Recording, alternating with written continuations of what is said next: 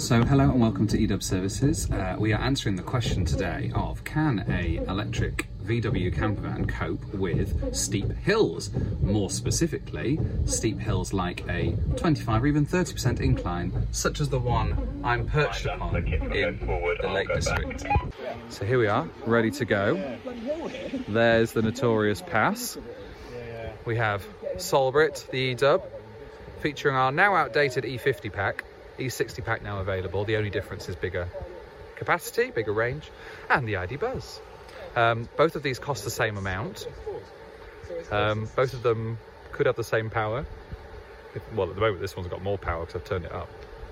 Um, and apparently, driving that one, um, there's a lot of traction control that keeps trying to tell you how to drive.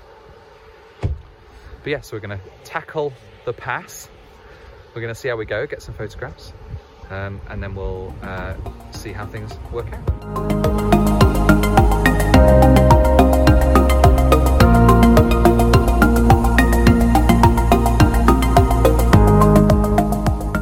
So I have been unable to film while driving up, of course. I need a little holder. That would have been, although you would have then seen my face as we came up there. That was gnarly. Um, that's pretty intense. Uh, so you've got to, you've really got to hold your nerve and you've just got to kind of go for it. Um, there's so many parts where it's, it feels vertical you're just coming round a hairpin. Uh, it's pretty, pretty incredible. Um, yeah, we're at the top. So we managed to get to the top of Hardknott Pass. Um, so we're just at a level place here, um, just waiting for the drone um, to pass by. but yeah, we're going to head off down and get some more tracking shots heading back down the hill again. But yeah, really, really, really chuffed that we managed to get to the top uh, with no problems.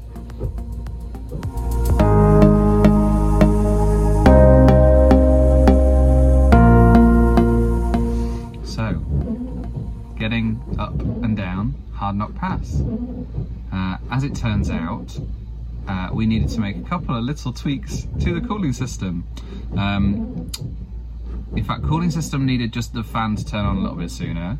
Um, but the I basically made it so that the second mode uh, doesn't have a ceiling on it. So it, it was 40%, it's now 100%. Um, because we were hitting a problem where it wasn't anything to do with speed, it was just you needed all the power available to get you up and over some of the little steeper bits. Um, it's a very difficult road to drive in general.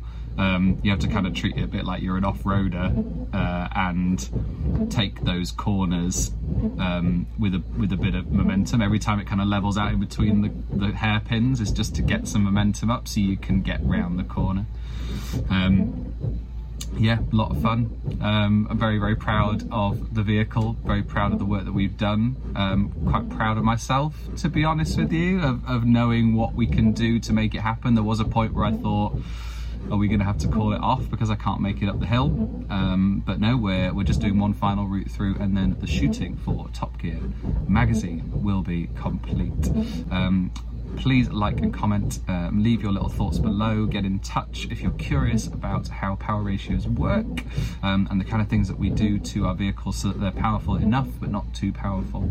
Um, but yeah, that's a little bit of a run through of how does um, a VW electric classic camper cope with very steep, treacherous, difficult um, roads. Let's put it that way.